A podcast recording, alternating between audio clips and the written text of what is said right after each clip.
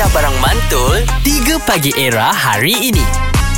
Kita nak bercakap dengan korang berkenaan dengan esok kita bakal menyambut Hari Kebangsaan, di mana akan berlakunya perarakan ataupun majlis sambutan Hari Kebangsaan di Dataran Merdeka. Itu yang level kebangsaannya lah. Betul. Okey, pagi ni saja nak bercakap cerita dengan korang pengalaman korang menyambut Hari Kebangsaan. Jang, apa cerita kau? Halo kawan-kawan. Assalamualaikum, selamat pagi ya. Waalaikumsalam. Jang, my brother, my friend di Jannah. Aku tak pernah ada momen Hari Merdeka ni. Aku tahu masa aku bujang-bujang 3 kali berturut 31 Ogos aku mesti jatuh motor.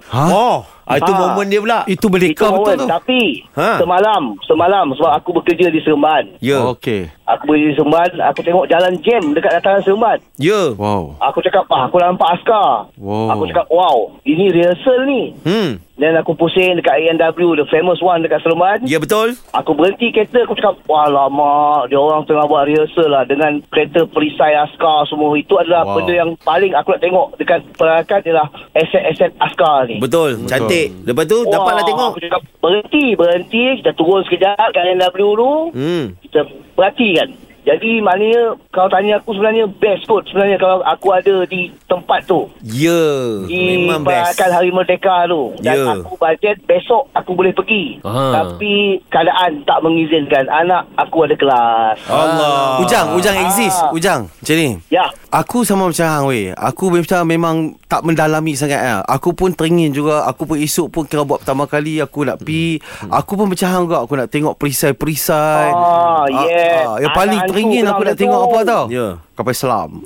Wow. Kapal selam tak ada, Pak Azad. Hanya buat gila. Tak ada. Tak ada. Boleh. Tengok boleh. Dekat ni. Sungai dekat KL, dekat belakang Sogo.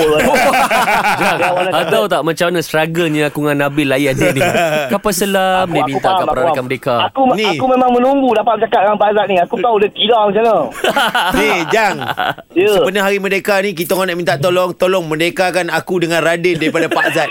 Jangan cuba merdekakan diri kau dengan Pak Azad. Aku rasa tim ni buat aku terhibur dan aku dah stick pula dekat korang punya team ni pagi-pagi. Alhamdulillah. Jang, terima kasih banyak Jang.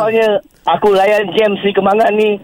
Aku rasa macam jam lah lantang kau lah. Lagi lama jam pun lagi okey lah. Boleh dengar korang punya kan. Memang aku cari Pak Azad dan Nabil dan Radin setiap pagi. Terima kasih.